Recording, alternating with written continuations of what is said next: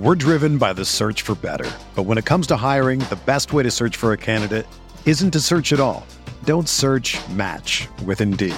Indeed is your matching and hiring platform with over three hundred fifty million global monthly visitors, according to Indeed data, and a matching engine that helps you find quality candidates fast. Ditch the busy work. Use Indeed for scheduling, screening, and messaging so you can connect with candidates faster. Leveraging over one hundred forty million qualifications and preferences every day, Indeed's matching engine is constantly learning from your preferences. So the more you use Indeed, the better it gets. Join more than three point five million businesses worldwide that use Indeed to hire great talent fast. And listeners of this show will get a seventy-five dollars sponsored job credit to get your jobs more visibility at Indeed.com slash Blue Wire. Just go to Indeed.com slash Blue Wire right now and support our show by saying that you heard about Indeed on this podcast. That's Indeed.com slash Blue Wire. Terms and conditions apply. Need to hire? You need Indeed. What's up, y'all? It's Drewski, and I've teamed up with Mountain Dew to produce a hilarious new basketball podcast called The Dew Zone with Drewski. Learn the backstories of your favorite ballers and celebrities like Jamal Murray. Did you have like a favorite team? Was it the Raptors at the time or no? Was the Raptors even started around that time? Come on, bro. I ain't that old, fam. You talking like I'm fifty. Taylor Rooks, Asia Wilson, and many more. You won't want to miss this. Listen to The Dew Zone with Drewski on Apple Podcasts, Spotify, and wherever you listen to podcasts.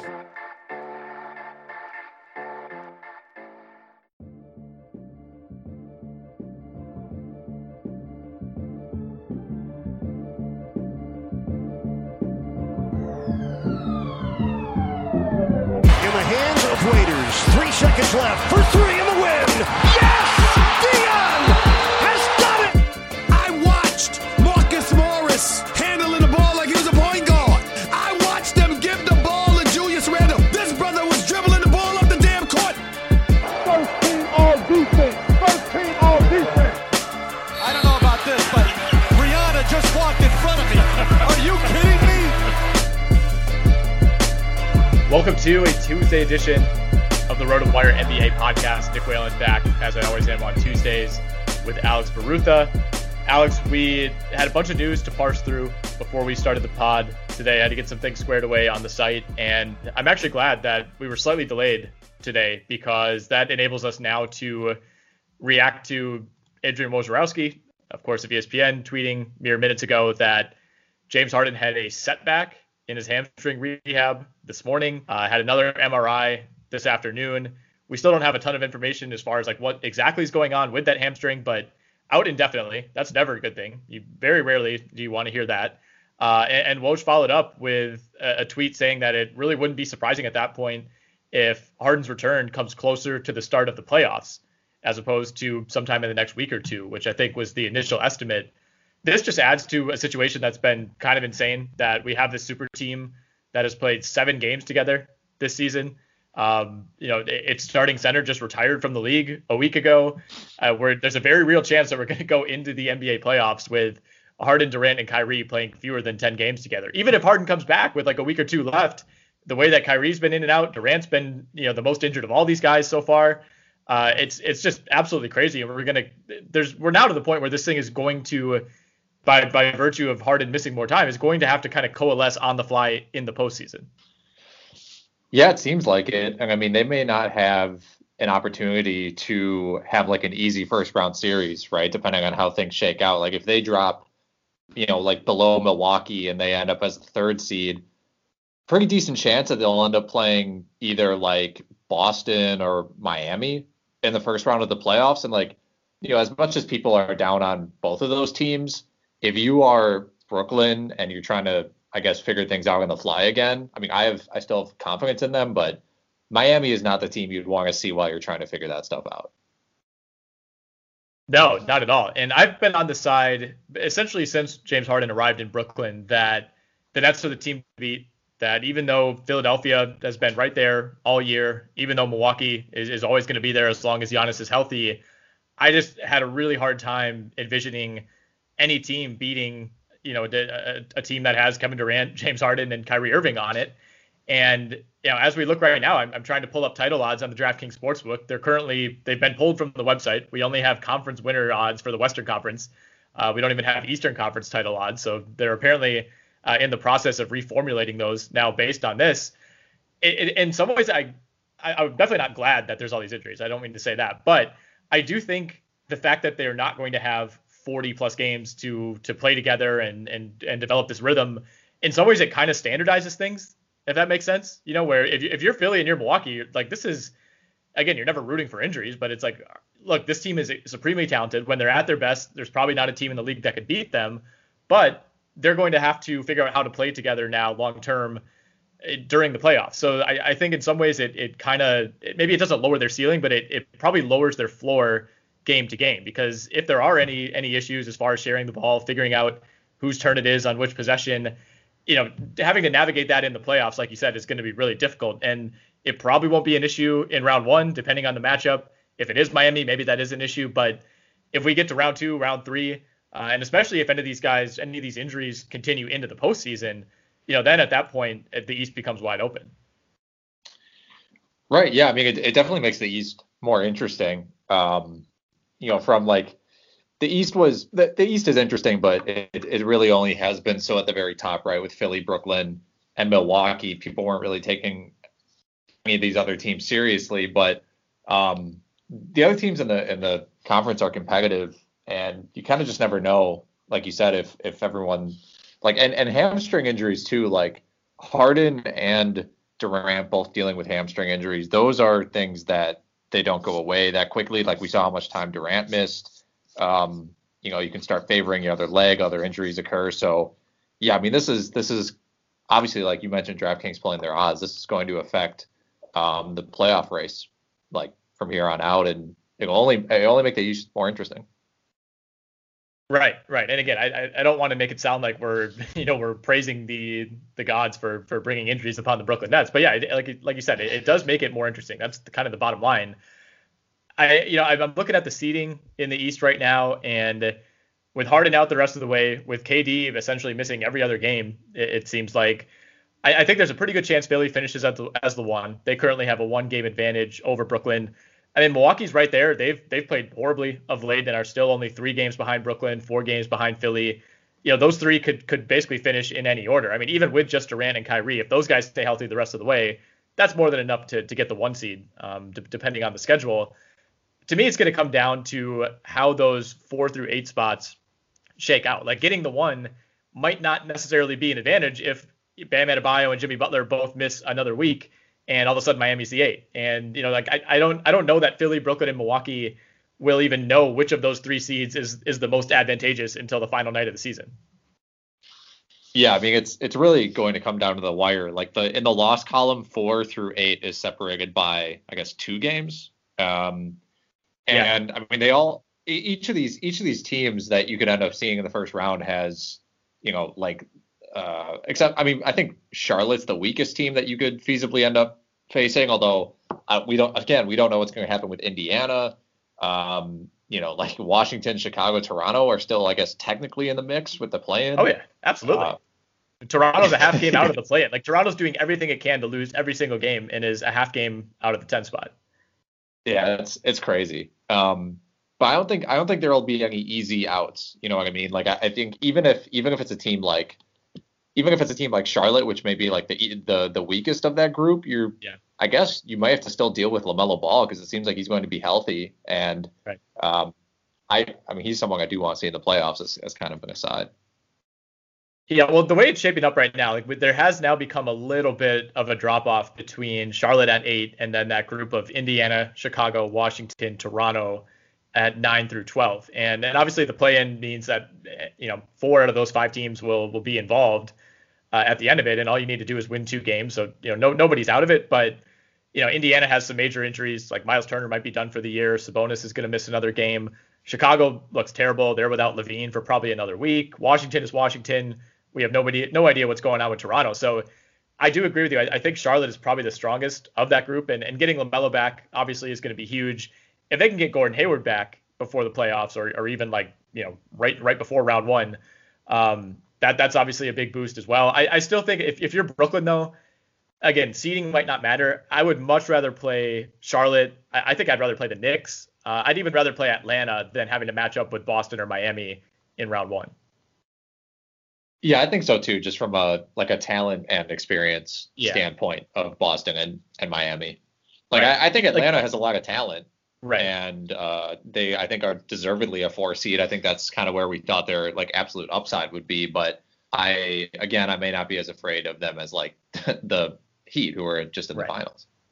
Yeah, te- teams with the same record aren't necessarily created equally. You know, the, the Knicks no. have won six straight. They're they're an awesome feel-good story. You know, d- during a normal N B A season, I, I almost feel like they're getting robbed in some ways. Like this would have been this would be the most fun Knicks season in a long time. Like prob- maybe even more fun than than the year that I think they got the two seed with Melo in like two thousand eleven or twelve. Like if there were fans at these games, seeing what Julius Randle's doing game in and game out, like this would be a, a much bigger story than it is, and it's already a pretty big story in, in the context of of the twenty twenty twenty-one season. But, you know, even if the Knicks and the Celtics finish with basically the same record, you know, if, if you're really being honest, gun to your head, I, I think most coaches would say, we'll, we'll play the team that doesn't have Jason Tatum and Jaylen Brown. Exactly. Like, uh, yeah. Yeah, that's exactly right.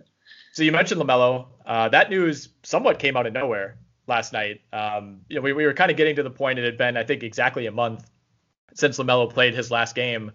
Um, but not only, you know, I kind of figured we would get a like, oh, he's a few weeks away or he's progressing. Like we didn't get anything for a full month. And then we get he's fully healed and he's returning to basketball activities like right now.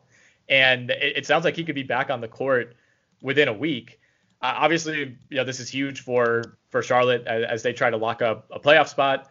Uh, it's, it's also really interesting to look at how it's affected the rookie of the year race. And all of a sudden, LaMelo Ball is now back to being the heavy favorite, despite not even getting back on the court yet. He's now at minus two fifty on DraftKings. Anthony Edwards now at plus one eighty-five. Halliburton, who's fading pretty quickly, is at plus seven fifty. So it's it's kind of a two-man race now between LaMelo and Edwards. But just the fact that LaMelo is, is likely to play probably ten to twelve more games, that would give him, you know, somewhere between fifty-one and fifty-three games on the season. It seems like, at least in the minds of odds makers, that's going to be more than enough, assuming that he doesn't just completely crater during that that stretch, uh, going to be more than enough to win him the award.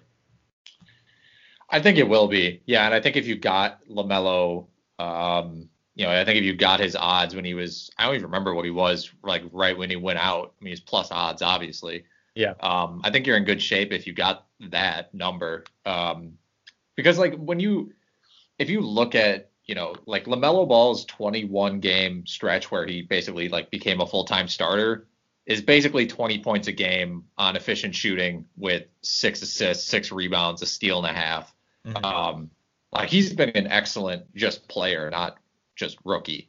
And right. I, I think, you know, like people, people have been pretty hard on Edwards, and I think some of it's fair and some of it's not. But I, you know, if you had to say one's having a better season, I don't know how you could. Because the games played, I don't think should matter for rookie of the year as much as for M V P. Um, and so, you know, the fact that LaMelo is going to end up missing like, I guess, what, fifteen, twenty games shouldn't matter yeah. that much. I, I think realistically he could miss as few as like nineteen, which again, as the odds imply, will be won't be enough to really knock him out of it. I, I think the key difference is that Edwards has not missed a single game, so it was going to be. You know, it could be seventy-two games versus if LaMelo didn't come back, forty-one games. And when you start to talk about a thirty-one game difference, I, I understand it. I, I didn't really feel too strongly about it. If if LaMelo didn't come back and he still won the Rookie of the Year award with forty-one games, I, I wouldn't have cared. I would be totally fine. In fact, I don't even know who I would vote for. Um, I mean, Edwards has cooled off a little bit over the last couple of weeks. Uh, the, the thing with him is just the efficiency. You know, it, it just matters. It really matters like what you value as a voter. If you're someone who just looks at the points per game column, you're probably going to go with Edwards. If you're someone who digs into true shooting and usage rates and, you know, true shooting versus usage rate, because Anthony Edwards has the lowest true shooting percentage among any player with a usage rate north of twenty-five this season, then you're probably going to go toward LaMelo. I didn't know that stat, but I, it would not have surprised me if you yeah. would have said, you know, is this true or not? Yeah, yeah I mean, the numbers are... Well, the thing It'd be is, weird if I brought it up is, and it wasn't true. Yeah. Um, the thing is, even it, but if you take LaMelo's, you know, stretch where he's been starting, he's scoring more points per game than Anthony Edwards. It's just whether or not people are going like, how much stock are you putting in the first, you know, twenty games of the Hornets season when LaMelo was coming off the bench, which basically deflated his numbers like five points a game. Um, but yeah, I mean, I think. I think if if LaMelo comes back and he plays well for ten games and he's on E S P N again, lighting you know lighting it up with behind the back passes, and he's you know the Hornets start winning games again and they're going to be in the playoffs, I think all those things are just going to kind of snowball together, and I think he'll end up getting it. I completely misspoke on Edwards, by the way. His last eleven games, he's twenty-two point two points, forty-four point five percent shooting, thirty-seven percent from three. That's so nice. I, I mean, it's been pretty good. Yeah, he's he's been fine. I mean, it's been overshadowed by the Timberwolves getting blown out on most nights. Right. Um, but but honestly, I mean, with LaMelo, I don't even think he has to play that well. I think it, I honestly think it's just going to come down to the games played. Like he he locked up the award with how great he was in January and February, and I, I think he could he, he just needs to like check into each game, get it marked down as yes he played, and get that number over fifty, and that's going to be enough. Yeah, I think I think the rookie of the year is more about like the ceiling that you see out of a player for a for a decent stretch, you know, like a fifteen game ceiling, rather than, you know, who was, you know, who was over the median of whatever you need to see for, right. you know, seventy-two games. Um, coach of the year. I want to touch on this real quickly. I, I haven't been able to find great odds. DraftKings hasn't offered them this year, but a few weeks ago we talked about Quinn Snyder. Like, this was the lock of all locks. The Jazz are running away with the best record in the league. They're the one seed. He's never won it before. I, it's in jeopardy now. I, I think he's probably still the favorite. It's got to be really close, though, between he and Monty Williams, whose Phoenix Suns are now one and a half games behind Utah. I think it's a discussion. I'm still I'm still leaning uh, Quinn Snyder. I think that the Suns being good is more about the Chris Paul and being there than it is Monty Williams, like, changing things. Um, you know, because, like, when you watch the Jazz, like, the Jazz didn't really change their roster at all, right? They kept Jordan Clarkson. Like, they brought Derek right. Favors back. Like, they got Bogdanovich back, but he was only out for the playoffs anyway. Like, they made almost zero roster moves, and now they're playing a completely, not a completely different style of basketball, but, like, they have, it feels like they've absolutely peaked as a basketball team, like, relative to their potential when you watch them play. Um, and I think that was, like, you give some credit to the players, but I think a lot of that has to do with Quinn Snyder. And I think for the Suns, it's, you got Chris Paul. He dominates the offense in a good way, and he deserves credit for that. But I'm not ready to say, like, oh, it's like that just because the, the you know, because a lot of times you give coach of the year to the guy with one of the biggest jumps over expectations, which the Suns are in that category. But I don't, like, personally, I don't think Monty Williams' case is, like, that much stronger than Tom Thibodeau's case. Um, so, no, yeah. no I, I, I mean, I think I would personally vote for Tibbs. I view it as more of a do do the most with less, as opposed to just, like, having the best record with, like, a pretty good roster, if that makes sense. I mean, I, I think this Knicks team, I mean, I, I would not have been surprised if they finished the year with, like, twenty-five wins. I don't think a lot of people would have, like, based on, you know, what this roster looked like. It wasn't a fantastic offseason for them. You know, they, they're bringing in Taj Gibson. They're kind of doing their same old Knicks type of moves that make you scratch your head. And, I mean, they've won six in a row. They're four games over five hundred. They're a half game out of the four seed in the Eastern Conference.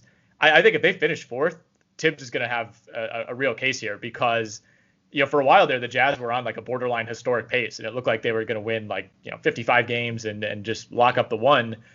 Like, the fact that I, I think, like, Snyder and Monty could kind of split votes. You, you know, they're very similar candidates as far as, you know, leading, like, pretty good rosters um, to, to success. And I, I think they're probably going to be separated by one or two games at the end of the year. So, you know, the people that maybe lean toward that type of candidate are going to be split between Utah and Phoenix.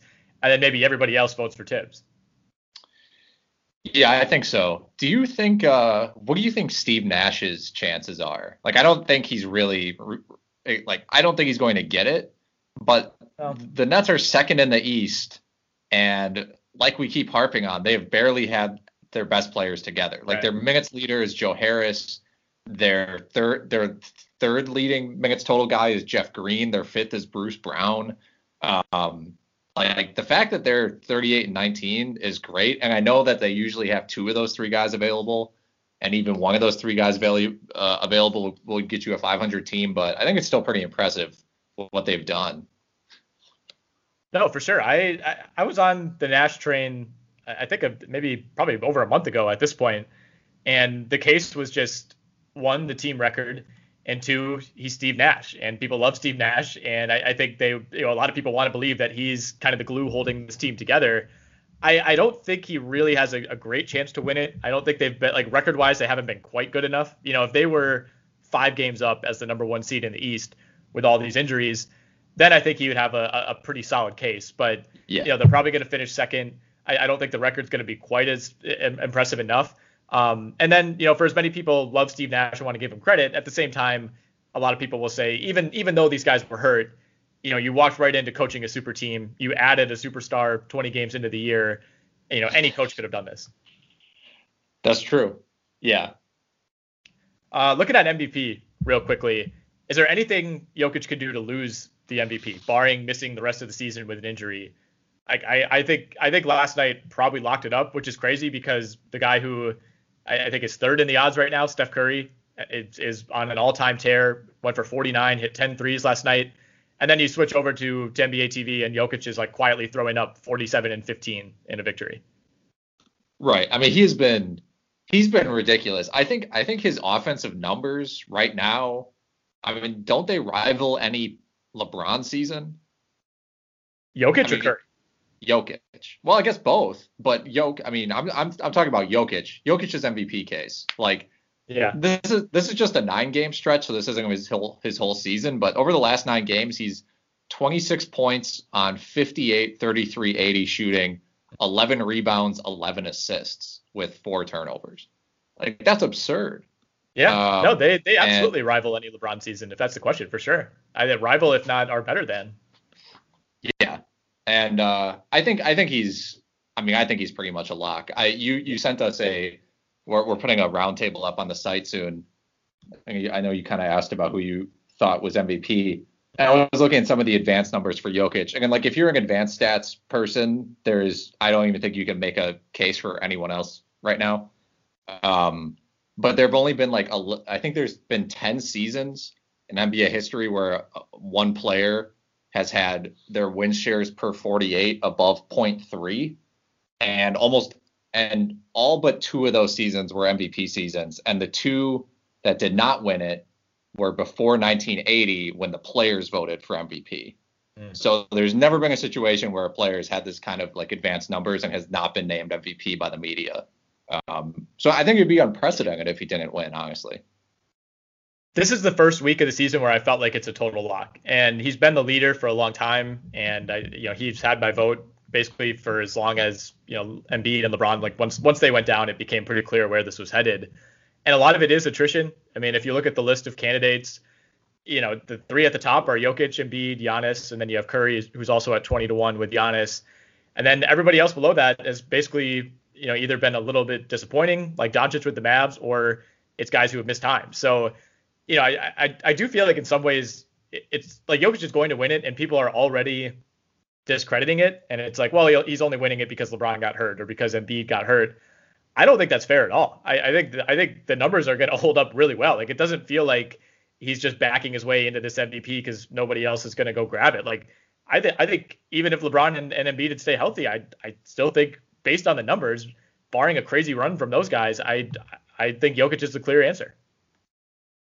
I think so, too. I mean, I was always someone who thought the LeBron argument, like, I didn't.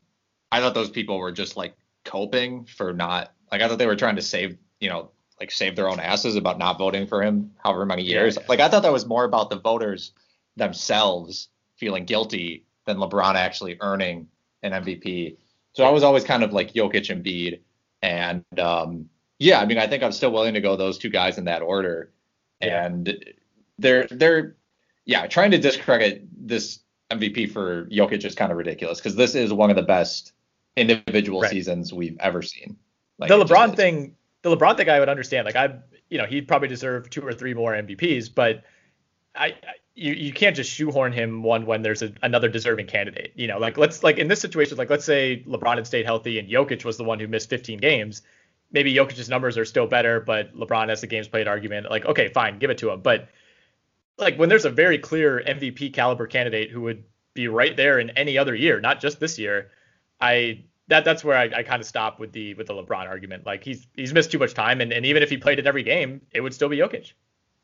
Yeah, it's not like people are gonna like, you know, look back in fifty years and be like, man, you know, like is that like everyone knows that LeBron probably deserves more M V Ps than he got. We all know that. That's part of like the collective N B A consciousness. That's not going to yep. like go away in fifty years, and like people are not going to look back and be like, was LeBron that good though? He only won right. this many M V Ps. He was only voted this many. Like it's yep. it's okay that it didn't happen. Yeah. I, I was thinking about that, and, and it's interesting that you compare Jokic with LeBron, you know, like, has he ever had a statistical season this good? Uh, I, I, I think it was on the Russillo pod or on the Simmons pod.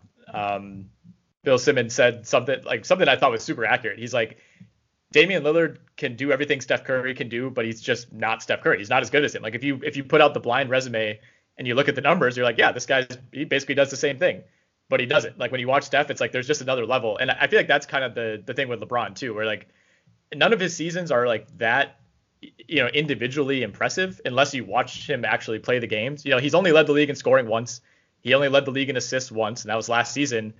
You know, those are the only two categories in which he's ever led the league on a per game basis. You know, he's never had ten rebounds a game. He's only had last season over ten assists per game. Like the counting stats aren't that crazy. You could find a lot of guys who've averaged twenty-five, five and five, you know, whatever it might be, but there's just, there's just something different about the way LeBron does it. And I don't think that takes away from him or takes away from anybody else, but um, I, I just I thought that that comment by Simmons was like really, really accurate, and I, I think it, it just reminded me when you brought up the Jokic comment. Yeah, I mean, I think to some extent. We're driven by the search for better, but when it comes to hiring, the best way to search for a candidate isn't to search at all. Don't search, match with Indeed. Indeed is your matching and hiring platform with over three hundred fifty million global monthly visitors, according to Indeed data, and a matching engine that helps you find quality candidates fast. Ditch the busy work. Use Indeed for scheduling, screening, and messaging so you can connect with candidates faster. Leveraging over one hundred forty million qualifications and preferences every day, Indeed's matching engine is constantly learning from your preferences, so the more you use Indeed, the better it gets. Join more than three point five million businesses worldwide that use Indeed to hire great talent fast. And listeners of this show will get a seventy-five dollars sponsored job credit to get your jobs more visibility at Indeed.com slash Blue Wire. Just go to Indeed.com slash Blue Wire right now and support our show by saying that you heard about Indeed on this podcast. That's Indeed.com slash Blue Wire. Terms and conditions apply. Need to hire? You need Indeed.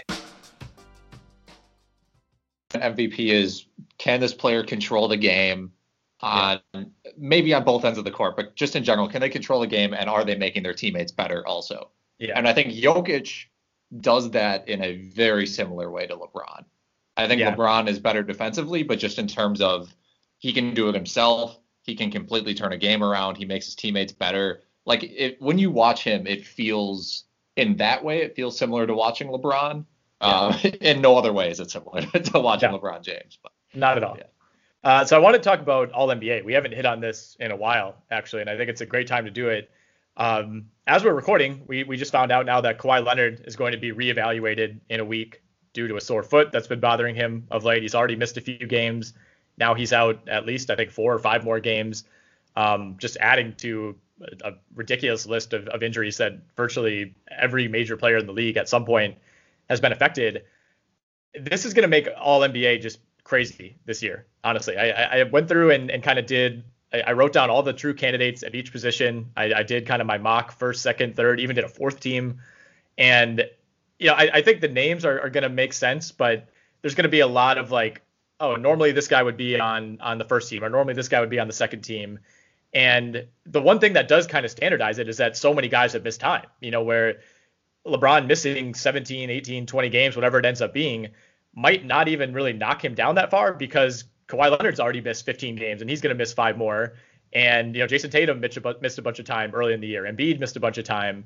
Um, Harden's missed a ton of time. So, like, normally these injuries that would maybe just disqualify a guy or, or relegate him to the third team, so many other guys have been in the same situation that at the end of the day, it all kind of comes full circle. And you know, before I started this exercise, I expected to have like just random dudes who would never make first team in contention for first team. And, and honestly, that really wasn't the case.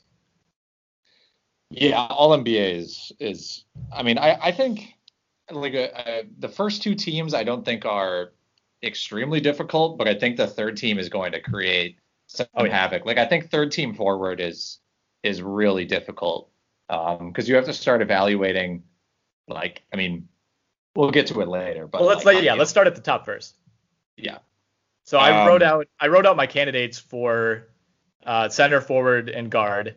Actually, I don't want to read through all of these. There's too many names. I'll just I'll start with my first team, and you can critique it from there. So as of right now, this is who I would have on first team All N B A. At the two guard spots, Curry and Damian Lillard. The two forward spots, Giannis and LeBron. And the center spot, obviously, Jokic. Yeah, I'm I'm good with that. I think there is an argument to flip uh, Lillard for Doncic and put Lillard on yeah, the second team sure. as a guard. Um, but I'm I'm I mean I'm willing to hear either case. Like I think I, I think right now I put Doncic there. I think you know he's putting up. I mean they're putting up almost identical stats aside from rebounds. Uh, yeah. And I think you know Lillard throughout the year has had stretches where he's had like zero help. Right, like that's the thing that stands about Lillard. It's like McCollum missed all that time. Nurkic was playing bad, and then he missed time, and now he's back, and he's still playing bad. Um, but like there were a lot of stretches too where Doncic was out without Porzingis, and their second best player was like Tim Hardaway Junior Yeah. Um, so I think they both have cases from that standpoint. Yeah, for sure. That was that was the toughest part. I I, I really couldn't decide at all. I did, I just went Lillard. I mean, I I think that would be almost fifty-fifty right now. Um, and Lillard, I, I think is going to miss. He's missed at least two games already. He might miss another. If he misses three or four more, maybe that's enough to flip it towards Doncic. I initially had Kawhi as my other forward next to Giannis. Um, but, you know, like like I said, I, I think LeBron, assuming he comes back in, in two weeks or so, um, and Kawhi, you know, is now going to miss a week on top of the, the already substantial time that he's missed. So heading into Wednesday, he's already missed thirteen games. And if he misses... If he misses just one week, that would be four more. So that's seventeen missed games for Kawhi. I mean, that, that total could easily run up close to twenty. They have a few back-to-backs remaining. Um, probably doesn't play in every game the rest of the way. You know, maybe let's say maybe LeBron misses twenty-two or twenty-three. Kawhi misses nineteen or twenty. I, I think LeBron probably wins out. And yet again, despite missing time, um, finds finds his way onto a first-team All N B A.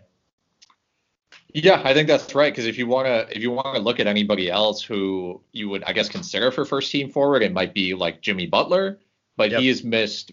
Him and LeBron have played the exact amount of games, same yep. amount of games right now. So their games play difference isn't going to be that much, and I think LeBron has uh, probably the better resume there. So I'm I'm good with him as um, first yeah. team forward. Is is there anyone else you'd consider at at either guard or forward? I assume you're good with Jokic at center. Yeah, I think Jokic has to be. I mean, for me, Jokic has to be first team center because he's M V P. Um, no, I don't. I don't think so. Um, I mean, I guess I guess you have to think about Harden um, as yeah. first team, but other than that, no. Yep, I, I vaguely kind of considered that early on, and then once once today's news came out, I, I think that's probably enough to to knock him out of first team contention. I actually I had him on second team, and I, I moved him to third. So my second team is Doncic or Lillard, whichever of those two you prefer. Doncic, Chris Paul, Kawhi Leonard, Jimmy Butler, Joel Embiid. I feel pretty good about that. I do too. Um, I had like nothing to add to that when I looked at it. I was like, no, this seems, other than like the Lillard Doncic thing, but you're right again. This Nick. seems like a, a very appropriate second team. Um, I can't really, I can't really argue with any of that. Yeah, and this is where where I really started to think that we'd have some carnage, you know, of like. Guys, you know, Harden missing too much time. I put him on third team, but then, you know, you're like Doncic and Chris Paul. That that actually kind of makes a lot of sense on second team. Like, I'm kind of glad that I have an excuse to put Chris Paul on the second team uh, because I, I think in terms of pure effectiveness, if they played the same number of games, it would obviously be Harden. Uh, I mean, Butler, it was such a weird start to the year for Miami and a weird start for him. He missed a bunch of time early on, got off to a, a really slow start. You know, we were wondering if if Miami was even going to make the playoffs for a while, but he has been ridiculously good for the last like month and a half. And I mean, defensively, um, has just been a, a, a complete monster on that end of the court. He's missed the last two games, still battling an ankle injury. Um, you know, we'll, we'll see if that causes him to miss any more time, but for now, I, I think, I think he's pretty solidly on the second team. The thing is, like, if Kawhi ends up missing, you know, two or three weeks instead of one week, then we start to get into a, a little bit of a debate of, of maybe that other forward spot opening up. Yeah, um, that that would be tough if if Kawhi misses more time, because then again, you start bleeding into like this, this next tier of forwards that I think is just kind of a mess. Um, yes. Between, I, I guess, well, let's just jump to third team and we can talk about those guys too. Sure. So my third team, real quick, I have Harden. I have Russell Westbrook as the other guard. Sue me. I have Zion Williamson and Julius Randle as my forwards, and I have Rudy Gobert as my center.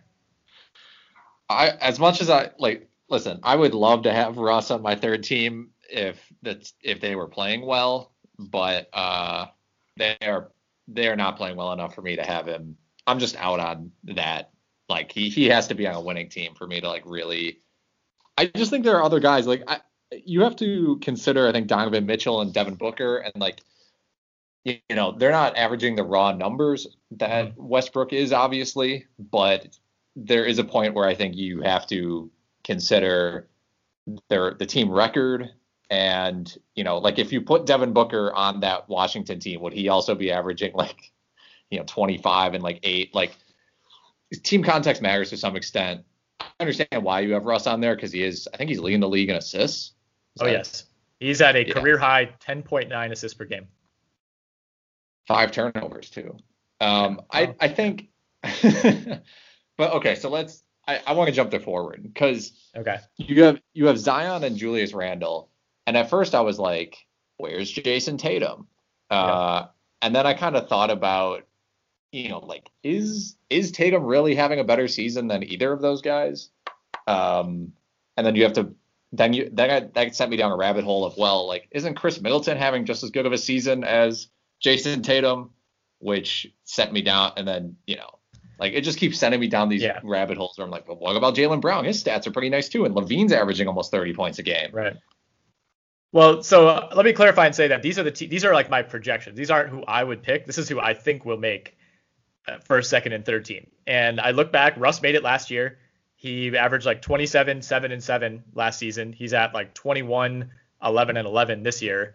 The efficiency's down for sure. The turnovers are up. The team is worse than the Rockets were last year. I get all that. But I, I think people like when, when somebody averages a triple-double. I think some people just look at the numbers and are like, this is crazy. I can't not vote for this guy. Um, and so I, I, Russ gets the legacy vote. I don't know. Guys who have made all N B A teams tend to make them more and more as, as, as long as they're still putting up numbers. Totally fine. I mean, if it were me, I think I would put Donovan Mitchell as the second guard. I think you have to reward uh, the team success there. Basically the exact same case for Devin Booker.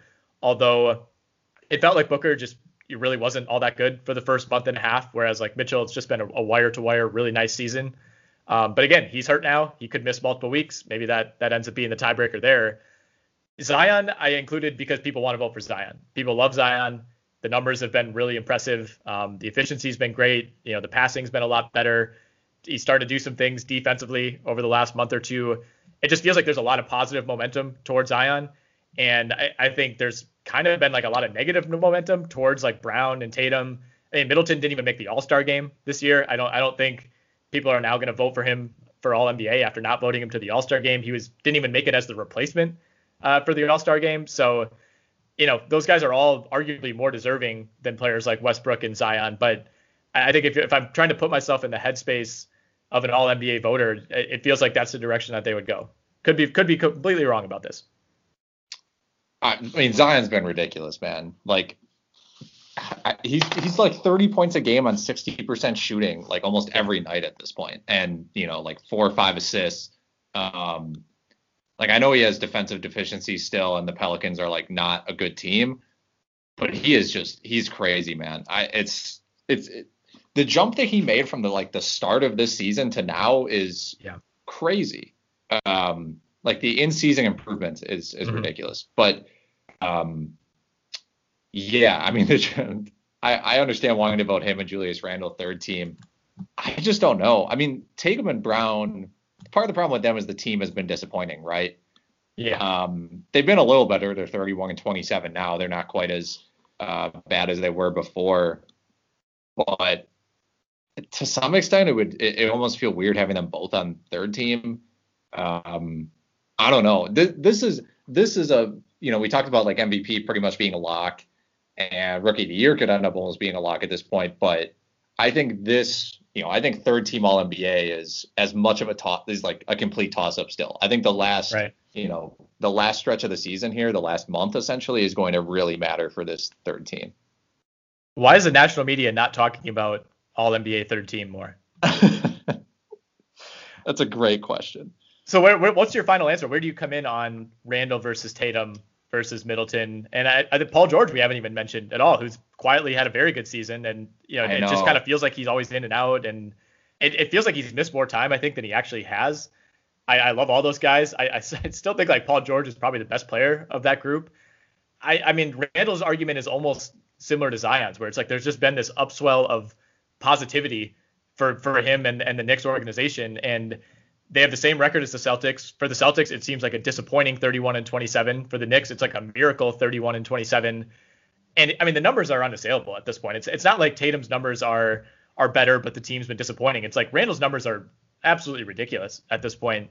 And I know he's playing a ton of minutes, and they're basically just funneling everything through him. But I mean, he is the sole reason that this team is four games over five hundred.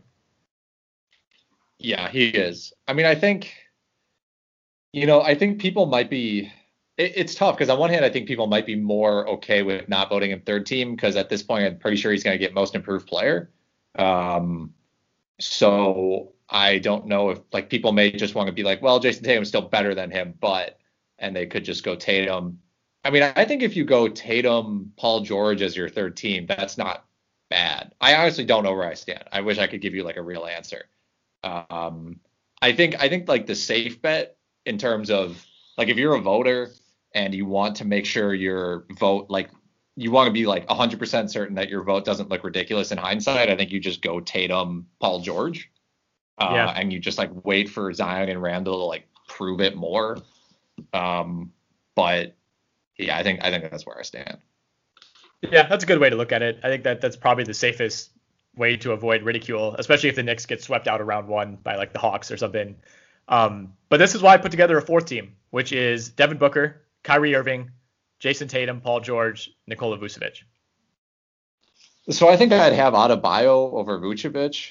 Um, like I think I, I think it was fine to have Vucevic over Adebayo in the All-Star game, but now that I'm like that that I looked at Adebayo's stats compared to Vucevic's, I I just I want to give the nod to Adebayo, man. Like his defense is so much better than Vucevic. The scoring isn't as You know, it's not, like, as diverse as Vucevic, who can score from, like, anywhere on the floor. And it's about, I think, five fewer points per game. But that feels kind of negligible when Adebayo is, like, he, he he's, I think, five and a half assists a game. He can get the ball and, like, run up the court and, like, be a one-man fast break almost at this point. Mm-hmm. Um, I'd be willing to vote him. And I actually think you could maybe have an argument for Adebayo over Gobert. But I, I think there's, like, a zero percent chance that he yeah. gets in over Gobert. Gobert would retire team. If that happened. I, I think he would. Um, I, I'm glad you included Kyrie because he is quietly having like a ridiculous season. Um, yeah. And he and he was even before like he could have been an all-star, but he's you know twenty-seven points a game on fifty-one percent shooting. His turnovers are like down. Um, yeah, he's been awesome. Yeah, I, I wouldn't be surprised with Kyrie if he if he were to sneak onto the third team. He he's probably somebody we should have mentioned in that Russ discussion. Um, yeah, with yeah. Mitchell, I think Kyrie, Mitchell, Booker versus Westbrook is actually really really close, and I would not fault you for voting for any of those guys. I mean, the thing with Kyrie is he stacked so many of his absences early on. You know, he missed like eight games in a row in January, and since then he's he hasn't missed more than three games in a row. Like he's in the same boat as Paul George, where it feels like he's out of the lineup all the time, but it's just kind of like, oh, he'll play six games in a row, then he'll miss one, then he'll play four, then he'll miss one. Um, I mean, in terms of total games missed, I'm, I'm trying to see where he comes in. I mean, he's kind of right in that same zone as as a lot of these guys who we've been talking about. You know, he's I, I would guess that he's played like forty-some games. He's played forty-one. Paul George has played forty-four. Brad Beal has played forty-eight. Embiid's played thirty-nine. Um, I mean, he's, he's still played fewer games than Harden, which is kind of crazy. He's at forty-two. Um, but, I mean, Kyrie's played the same number of games for context as Jimmy Butler and LeBron James. So it, I think if we're comfortable putting those guys on first or second team, assuming Kyrie stays healthy, he's completely viable for, for second team. And, I mean, the way he's played, you could consider him for – or I should say third team. The way he's played, you could consider him for second team. But I, I think, to me, it's pretty hard to see him uh, you know, beating out Luka Doncic and, and even Chris Paul, just because how good the Suns have been and, and the fact that he really hasn't missed any time. Yeah, the the this Chris Paul leading the Suns is is kind of like he's I think he's pretty much locked into that um, second or third team. And yeah, I mean, I think I think I would go Kyrie over Russ uh, personally. Um, but yeah, it's tough. Who would have thought two years ago that Chris Paul, you know, the day he's traded to Oklahoma City, makes a third team All N B A last year and then is probably on course to make a second team All N B A, you know, two years removed from that trade as he's, you know, nearing age thirty-six. It's crazy, man. Like, I think, you know, there are guys who's, I mean, he is kind of the like antithesis of Russell Westbrook, right? Yeah. Kind of the, that's the irony of it, just from like a different styles of point guard. And his style is just so much more sustainable. So to some extent, like, we should have seen this coming, but to another extent, this is kind of unheard of. Um, you know, he's just, he, he, again, he's one hundred percent pure basketball I Q. He can control a game. He's always an extreme assist to turnover ratio guy. He can get to his spot. He gets to that elbow and just pulls up for like, it feels like he gets all of his fifteen points from like that elbow jumper. Mm-hmm. Uh, but yeah, he's ridiculous, man. He's, he's unbelievable. To me, the craziest part is the way that he's making these All N B A teams is by just outlasting everybody else. Like, he's making it because other guys are getting hurt. It's not like he's playing really well and then missing twenty games. It's he's just playing like steadily really good and not missing any time, which absolutely crazy considering how many games he missed from two thousand eleven to two thousand eighteen. Yeah, I mean, he was someone who we like you couldn't draft in fantasy before like the third round because he you just figured he was going to miss ten to twenty games every year. Yeah. And like the, the his his three final his last you know his last Clipper season he was sixty-one games, and the two Houston seasons he was fifty-eight games both seasons. And now the irony is he's yeah he's he's the healthy one and he's getting he's getting the All N B A votes. He's not even being rested. That's the crazy part. He's missed one game this season. He missed one game on the second half of a back-to-back against the Cavaliers in February. He's played in every other back-to-back in a condensed season. Just preposterous. I thought there was a chance they'd play him like twenty-seven minutes a game, right? And he's yeah. he's not. He's thirty-two minutes a game. He's playing technically more minutes per game than he did last year. It's just, I don't know how he's doing it. He's he went vegan or something, right? It's, something we, like that. Is that so, the answer? Plant-based? Is that the same as vegan? I don't really know. He's playing know. more minutes than he did in twenty sixteen seventeen in his final year with the Clippers. It's crazy. It's crazy. All right, let's end on this. What is your updated... If if it needs an update, your updated finals pick. This will be, I guess, a little bit of a, a preview of the roundtable because this is another question in there. Um, I'm not gonna, I'm not letting the Harden news sway me, but it's, I mean, it's interesting at least. I'm still sticking with what I've been sticking with the whole time, which is Nets Lakers, and Nets winning. I okay. think in six um, okay. is what I had picked. Uh, how are what are you doing? I, I think that's about what I would have as well. I will say things things are breaking pretty nicely for the Lakers, right? It's like. Just as like Anthony Davis could come back as soon as Thursday. If he's not back Thursday, he's probably back this weekend at some point. LeBron's about two weeks away. Meanwhile, Donovan Mitchell is out indefinitely with a pretty bad-looking ankle sprain. Damian Lillard is is also battling a, a lower body injury. The Mavericks are are losing games left and right. The Grizzlies, you know, just lost last night as well. Um, you know, the Nets are going to go into the playoffs having played seven games together. You know, the Bucks can't figure things out. Like for.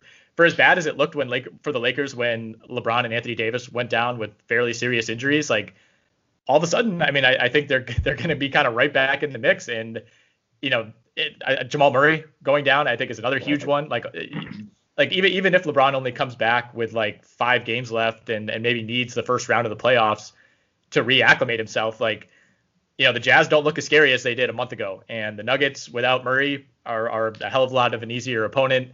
I mean, Kawhi's hurt now. Like, all these kind of things that were working against the Lakers kind of seem to be turning the other way.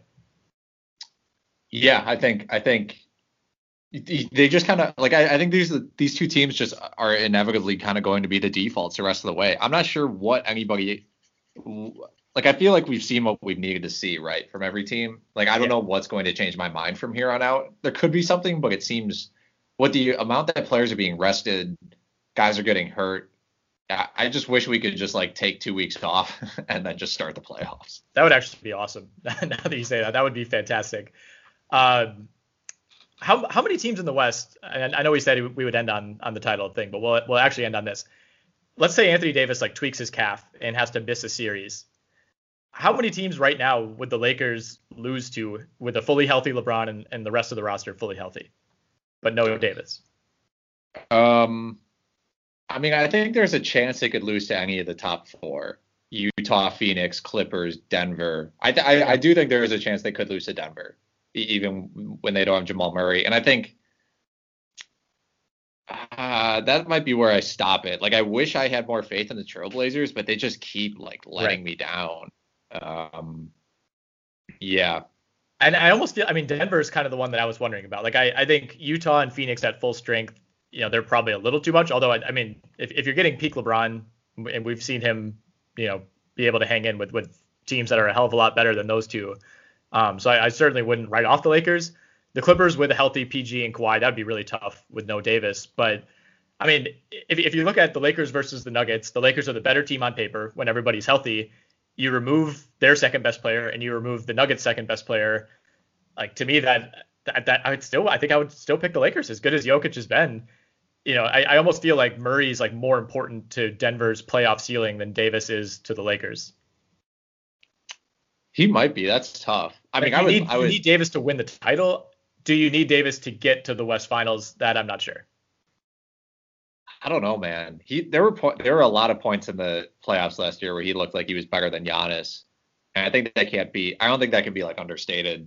Yeah. Um, even though he was having like a bad year this year, um, some of that could have just been like fatigue and stuff like that. But I wish there was like an, a universe where we could see that series play out. You know, LeBron versus Jokic with like the, the bad supporting casts, yeah. and just see how what they were able to do. But you know, that's something I actually like. I, I want Anthony Davis to be healthy. Yeah.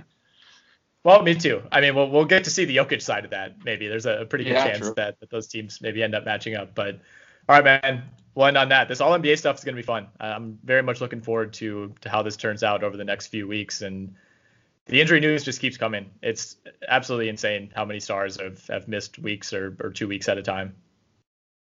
Everyone is talking about magnesium. It's all you hear about. But why? What do we know about magnesium? Well, magnesium is the number one mineral that seventy-five percent of Americans are deficient in. If you are a woman over thirty-five, magnesium will help you rediscover balance, energy, and vitality. Magnesium supports more than three hundred enzymatic reactions in your body, including those involved in hormonal balance. From functional medicine doctors to mental well-being and female hormone experts, we all know that magnesium is the one mineral to improve all aspects of well-being and health. But which one? Magnesium Breakthrough from Bioptimizers. The trusted choice recommended by leading experts with seven best-absorbed forms of magnesium to ensure your body receives the support it needs for overall well-being. Go to bioptimizers.com slash balance today and use code balance ten for ten percent off. Support your journey to wellness at B-I-O-P-T-I-M-I-Z-E-R-S dot com forward slash balance. Magnesium Breakthrough from Bioptimizers, your foundation to optimal health and vitality.